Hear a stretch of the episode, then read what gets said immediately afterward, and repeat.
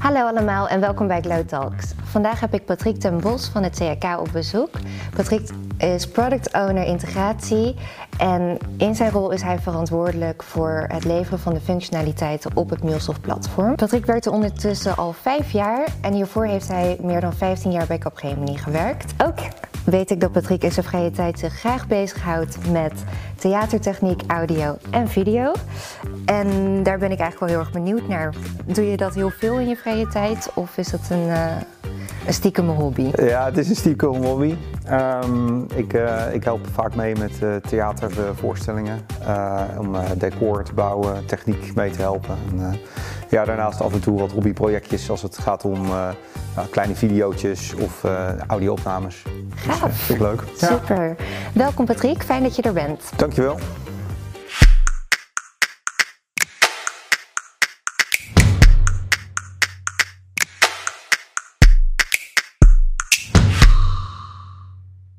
Nu zal niet iedereen bekend zijn met het CHK. Zou je ons meer kunnen vertellen over de organisatie en wat jullie doen? Ja, het CHK, Centraal Administratiekantoor. Uh, klinkt een beetje stoffig, maar we doen hele leuke dingen. Um, onder het uh, gezag van VWS uh, voeren wij een aantal wetten uit.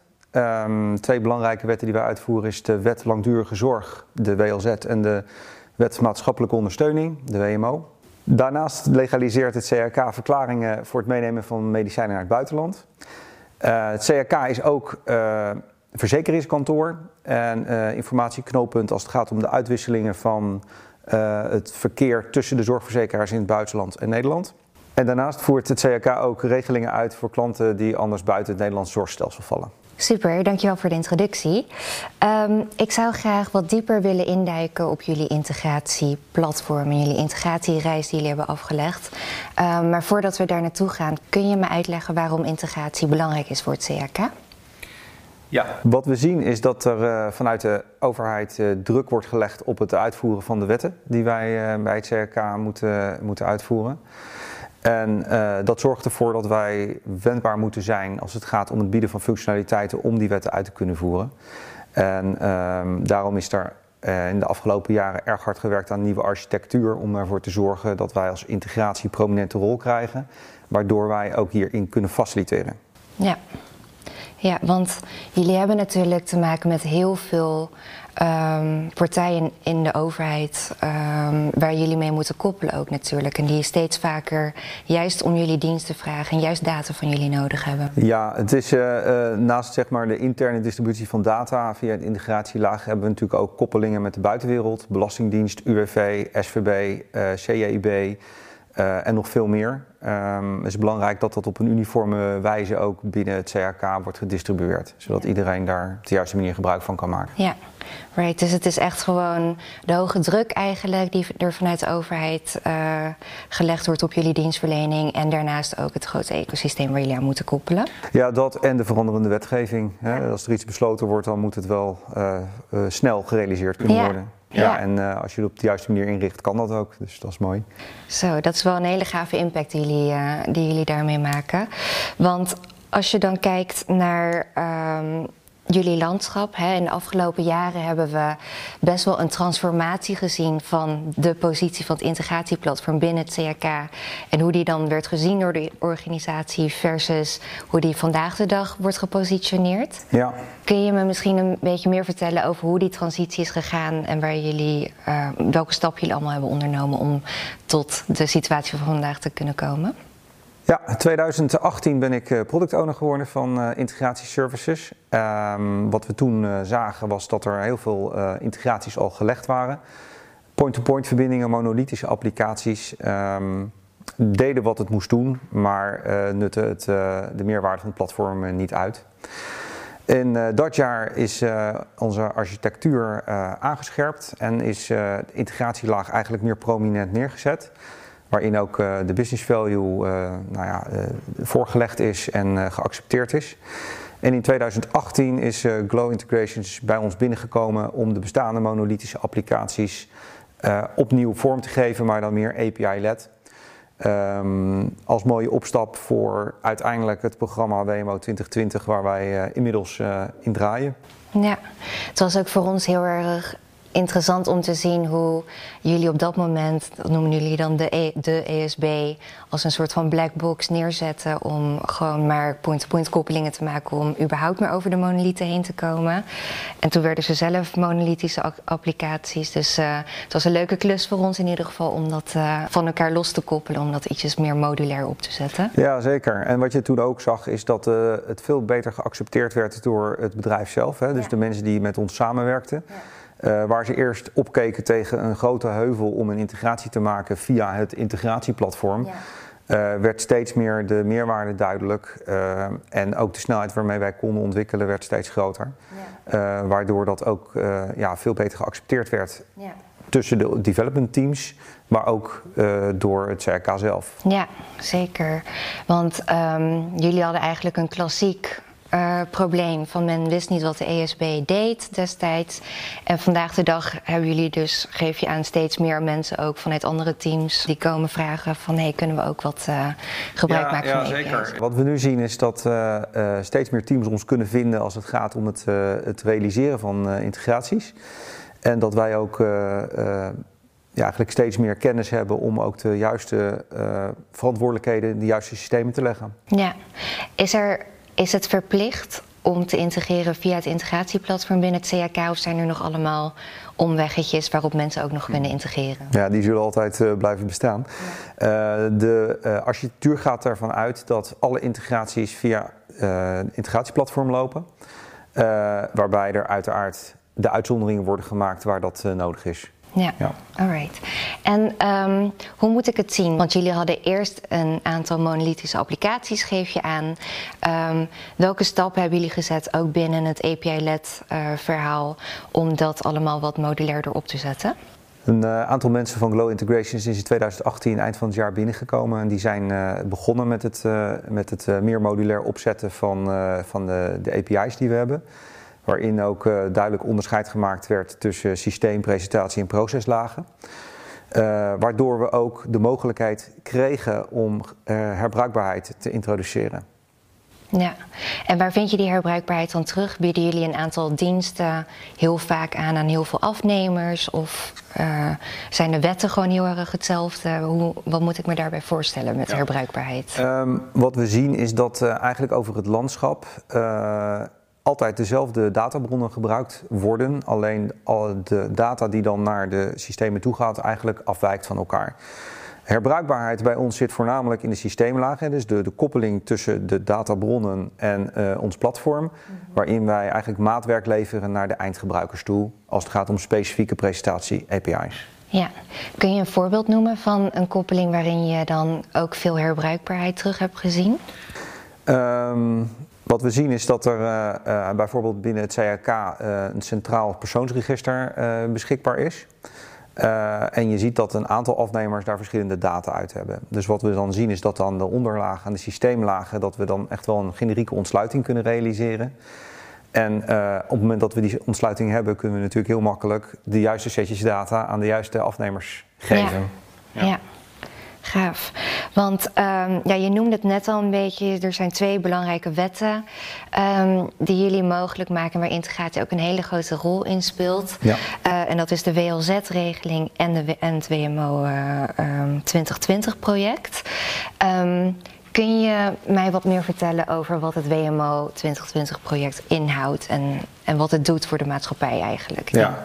Ja, WMO 2020, uh, er zijn eigenlijk twee uh, stromen die langs elkaar lopen. Dat is de implementatie van de nieuwe architectuur. Uh, en daarnaast het programma WMO 2020. Die zitten in elkaar verweven. betekent dus dat we het WMO 2020, de uitvoering van de wet WMO 2020, geheel onder een nieuwe architectuur aan het implementeren zijn. En dan moet je denken aan vanaf de aanlevering van de klanten vanuit de gemeente tot aan de afdrachten aan de gemeente, het hele financiële afhandelingsstuk, inclusief de verantwoording naar VWS. Dus echt het hele landschap ja. is opnieuw neergezet. En dan de WMO. Misschien is het goed voor de luisteraars en kijkers om, om ietsjes meer context te krijgen. Wat houdt het programma precies in? Ja, het, uh, het WMO 2020-programma bestaat eigenlijk uit twee componenten. Uh, we zetten een nieuwe organisatie neer uh, die de WMO uitvoert. En daarnaast implementeren we de informatievoorziening onder de nieuwe architectuur. Ja. wetmaatschappelijke ondersteuning zorgt ervoor dat mensen zeg maar, in de maatschappij kunnen blijven. Ehm, faciliteert in bijvoorbeeld scootmobielen of trapliften. In die hoek moet je dat zien. En de nieuwe WMO 2020 ehm, wetgeving stelt dat elke iemand, iedereen die daar gebruik van maakt, een eigen bijdrage daaraan moet leveren. Ja, ja. En de rol van het CAK en de wet WMO 2020 is het vaststellen van die bijdrage en het uitvoeren van de inning en de afdrachten naar de gemeentes van het geïnde geld. Ja, alright. En jullie hebben, je vertelt nu dus net inderdaad hoe jullie van een point-to-point architectuur naar dus de nieuwe API-led gelaagde architectuur zijn bewogen. Het WMO 2020 is dan het project dat jullie dan ook meteen onder deze nieuwe architectuur hebben gebouwd, ja, hè? geloof correct. ik. Ja. ja, we kunnen eigenlijk de uitvoering van de WMO 2020-wet uh, kunnen wij opdelen in vier stukken. Uh, het eerste deel is het, uh, het vergaren van alle informatie om daadwerkelijk de vaststelling te kunnen doen van de eigen bijdrage. daar zit ook bij het, het, kunnen informeren van de klant wat hij moet gaan of zij moet gaan betalen. En het laatste stuk is het, het, de, gelden, de geldstroom, zeg maar het incasseren van de eigen bijdrage en het afdragen van het geïncasseerde geld aan de gemeentes. Mm -hmm. En um, wat je ziet is dat eigenlijk elk stuk van die keten uh, een aantal uh, implementaties bij ons raakt. Uh, zeg maar, die ervoor zorgt dat de juiste informatie op het juiste moment beschikbaar is. dus in het begin zie je dat de GGK data aanlevert. Dat wordt vastgelegd in ons Master Data Management systeem. die zorgt voor de verrijking van de data. En uiteindelijk gaat onze regelingencomponent gaat de berekening uitvoeren. En voor elk onderdeeltje zeg maar, wordt, hebben we specifieke API's gerealiseerd. Uh, die op het juiste moment een specifiek setje data kunnen opleveren. Uh, om het proces, hè, die, dat eigenlijk opgedeeld is in services, te kunnen ondersteunen. Ja. En hebben jullie, um, je geeft net aan dat jullie het heel erg vanuit uh, de reusability hebben opgezet. Is dat dan met het oog op toekomstige wetten of toekomstige andere diensten die dan ook uh, gebruik maken van deze API's? Ja, WMO 2020 is uh, de eerste wet die we onder de nieuwe architectuur realiseren. Um, de volgende die we daaronder zullen gaan implementeren is de WLZ-wet. En dan zie je dat eigenlijk alle koppelingen feitelijk al gelegd zijn. Sterker nog, er is al rekening gehouden met meerdere regelingen binnen de systemen waarmee wij koppelen. Ja. dus het is een kwestie van ja, de juiste data toevoegen en het, het kan draaien. Ja, gaaf. En hebben jullie ook al een beetje zicht op wanneer dan die volgende wet uh, of de WLZ dan ook echt uitgevoerd moet worden of geïmplementeerd? Nou, de WLZ wordt op dit moment al uitgevoerd, maar in in de, de oudere systemen. Uh, en dat gaat prima. Uh, onder nieuwe architectuur was de bedoeling dat dat zou volgen op de implementatie van WMO 2020. Oké, okay, ja. ja. Alright. Dat is wel heel erg gaaf natuurlijk om te zien dat uh, dat, dat een snellere time to market zal hebben dan ook waarschijnlijk. Uh... Ja, dat verwacht ik wel. Uh, zeker gezien we al ja, de juiste informatie ontsluiten, zeg maar. ook als we kijken naar de WLZ. Het zijn misschien iets andere getalletjes en andere bronnen waar we uit moeten halen. dat is een stukje uitbreiding. Maar het gros zullen we wel hebben. En ja. um, ik weet dat het een hele operatie is geweest. Hoeveel, hoeveel API's hebben jullie gebouwd en hoeveel systemen zijn er nou uiteindelijk gekoppeld? Ja, als we kijken naar het, uh, naar het landschap, uh, zien we dat we op dit moment uh, in anderhalf jaar tijd 90 API's gerealiseerd hebben. Dat is best heel veel. Ja. Met heel veel functionaliteit. Uh, we koppelen met 22 systemen in de WMO 2020 en buiten de WMO 2020 nog met 16. Dus het is echt wel een enorme knooppunt geworden van data. Ja. Zo zal ik het maar benoemen. Ja. Heel gaaf.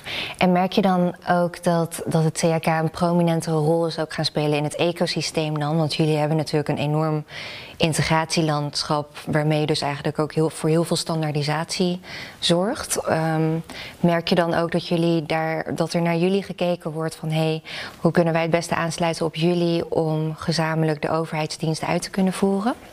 Ja, het uh, integratieplatform wat wij hebben is uh, intern. Hè? Dus het, uh, het faciliteert een informatievoorziening die nodig is voor het uitvoeren van de eigen processen. Um, dus als we binnen het CHK kijken, zien we dat steeds meer partijen ons kunnen vinden als het gaat om nou, op welke manier kunnen we het beste integreren.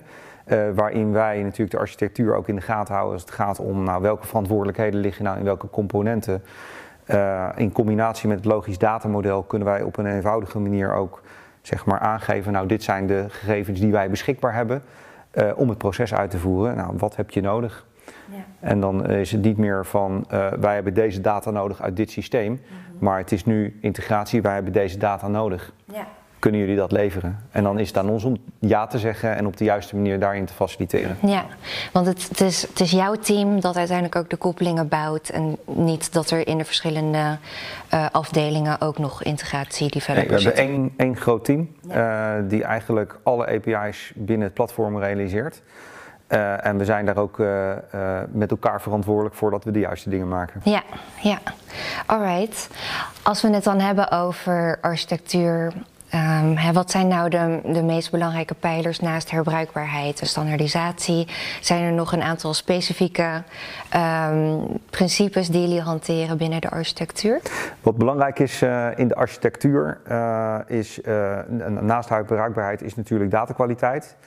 Um, wat we zagen is dat we elk systeem zijn eigen taaltje sprak en wij standaardiseren dat eigenlijk op basis van het logisch datamodel. Onze deploymentstrategie is gebaseerd op dat wij uh, natuurlijk uh, privacygevoelige gegevens verwerken, overheidsinstantie. En die zijn wat terughoudend uh, in de cloud. Dus we hebben een hybride omgeving staan waarin de runtime on-premise draait en de control plane in de cloud. Ja. Um, ja, ik denk dat dat wel twee belangrijke punten zijn. Dan wilde ik een stap terug maken meer naar de organisatie. Um, nou, je geeft nu net aan dat het integratieplatform een veel prominentere rol is gaan spelen ook. En dat uh, gebruikers ook vaker naar jullie toe komen om te vragen of jullie inderdaad een koppeling kunnen bouwen of hen van data kunnen voorzien. Dit doe je met een team van 25 mensen. Dat is best wel een heel groot team. En uh, ik vroeg me heel erg af, hoe manage je dat en hoe zorg je ervoor dat iedereen toch efficiënt en productief uh, de juiste dingen doet op een toch redelijk gestandaardiseerde manier? Ja. Uh, ja, dat is een groot team. Uh, iedereen die iets van uh, Scrum en Agile weet, dat de teams in ieder geval niet 25 mensen zijn. Ja. Um, dat is ook gelijk onze uitdaging. we zijn gestart met een wat kleiner team. Um, bij de transformatie van onze monolithen richting meer API-led zijn er mensen bijgekomen die als projectteam zeg maar, binnen het team zijn gekomen. en die hebben daar heel dedicated deze, deze migratie uitgevoerd. Uh, toen zagen we dat uh, vanuit de organisatie steeds meer vraag kwam naar implementaties. En um, wij zien onze rol niet alleen als het stuk development, uh, maar wij vinden ook dat vanuit integratie dat wij verantwoordelijk zijn om de mensen die de informatie nodig hebben te ondersteunen in ben je nu eigenlijk wel de juiste processen aan het ondersteunen ja. zelfs. Uh, en heb je daar de juiste, waar halen wij dan voor jou de da juiste data daarvoor vandaan? Ja. Uh, dus wat je ziet is dat wij uh, eigenlijk een soort um, adviserende rol spelen binnen de organisatie als het gaat om het, ja, het, het, vaststellen van wat we eigenlijk moeten doen.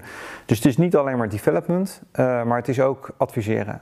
En ik denk dat daar juist de kracht zit van een integratieteam, hè, die overziet eigenlijk de hele organisatie. Uh, die heeft kennis van architectuur. En die kan gezamenlijk met zijn klanten uh, zeg maar rond de tafel om te zien wat nou het goede is ja. om dat proces juist te ondersteunen. Ja, maar zo, dan klinkt het dus ook dat jullie wel heel vroeg al in gesprekken worden betrokken. Um, ja, je ziet dat uh, zeker. Ja, je ziet dat verbeteren. Uh, in het begin was inderdaad van joh, wij hebben deze koppeling, deze data uit dat systeem nodig. Ja. En wat je nu ziet is, uh, wij hebben persoonsgegevens nodig en dan kunnen wij op de juiste plek kunnen we dat ophalen. Ja. Um, wat je zag groeien in het, uh, uh, in het team was dat het steeds groter werd natuurlijk. Um, de vraag werd groter. En zeker met de introductie van de WMO 2020 hebben we dat, het grote team eigenlijk in twee teams verdeeld. Eén team dat specifiek voor de WMO 2020 bezig was als project. En het andere team wat eigenlijk de nou ja, de overige CAK-werkzaamheden uitvoerde.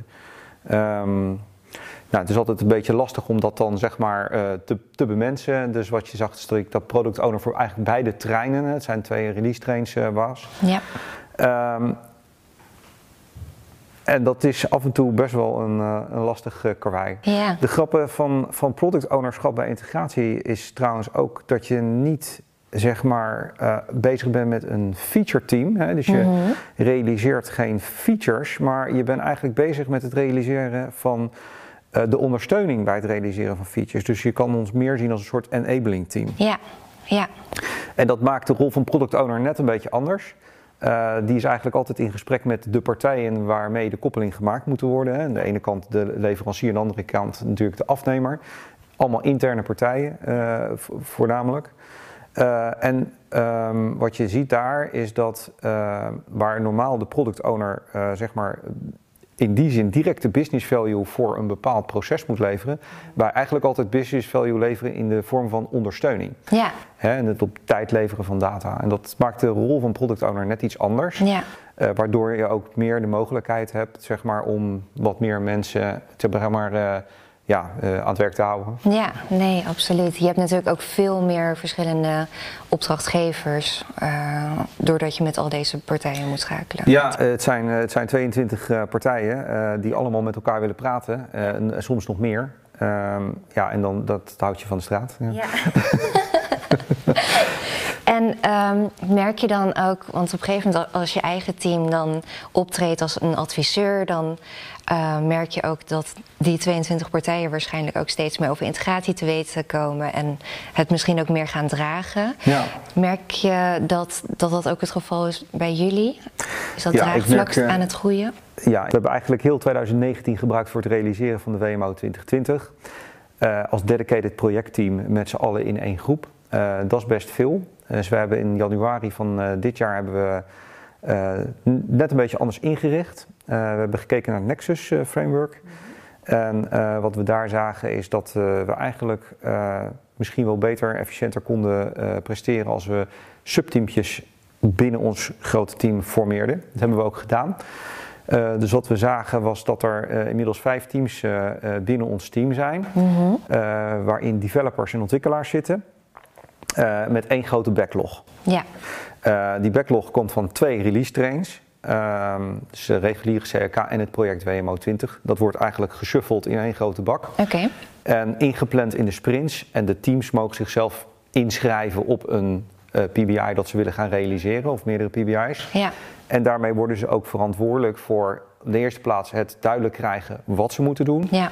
Uh, maar ook helemaal uh, het realisatietraject, inclusief het testtraject ja. uh, en de overdracht naar onze operations.